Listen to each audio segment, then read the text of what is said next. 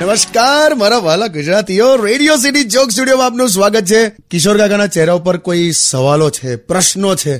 શું થયું? આ કેમ બધા છોકરા છોકરીઓ ટેન્શનમાં ફરે એટલા? આવું તો ત્યારે જ થાય જયારે ઇન્ટરનેટ બંધ થઈ ગયું હોય. એટલે નેટ બંધી થઈ હું. હા એટલે એક પ્રકારે નેટ બંધી જેવું જ છે. એટલે નોટબંધી પછી નેટ બંધી આવી. તો આમાં તો ડોહાઓની જગ્યાએ યંગ છોકરાઓને એટેક આવશે હા કે? પણ આ- નેટ બંધી ક્યારે થયેલા? માર તો ચાલુ છે. નેટ ચાલુ જ છે પણ નેટ બંધી ઘરેથી થઈ છે. એટલે મમ્મી પપ્પા લોકોએ નેટ બંધ કરી દીધું છે. બોર્ડની પરીક્ષા આવી ને અચ્છા બોર્ડ એક્ઝામ છે એટલે હવા ફરે છોકરા છોકરીઓ સખત ટેન્શનમાં શરીર ઉતરી ગયા છે બાળકોના. તે જોયું લોહી ઓછું થઈ ગયું છે શરીરમાં. આખી રાત શરીર પર મચ્છર બેહી રહે ને તોય હવારે તરસ્યું મરી જાય. એવા લેવાઈ ગયા છોકરાઓ. પણ શું કરવાનું કાકા યાર? બોર્ડ એક્ઝામનું ટેન્શન જ એટલું બધું હોય છે પ્રેશર એટલું હોય છે. એક્ઝામ તો એક્ઝામ રિઝલ્ટ આયા પછી તો કમ્પેરિઝન થશે. જોજો ને. હા કે સામેવાળીને જો ચોરાણું ટકા આયા. એટલે ભાઈ સામેવાળીને જોવામાં જ ફેલ થયો છે.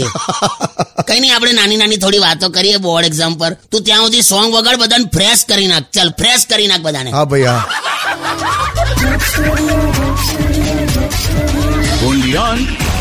rain.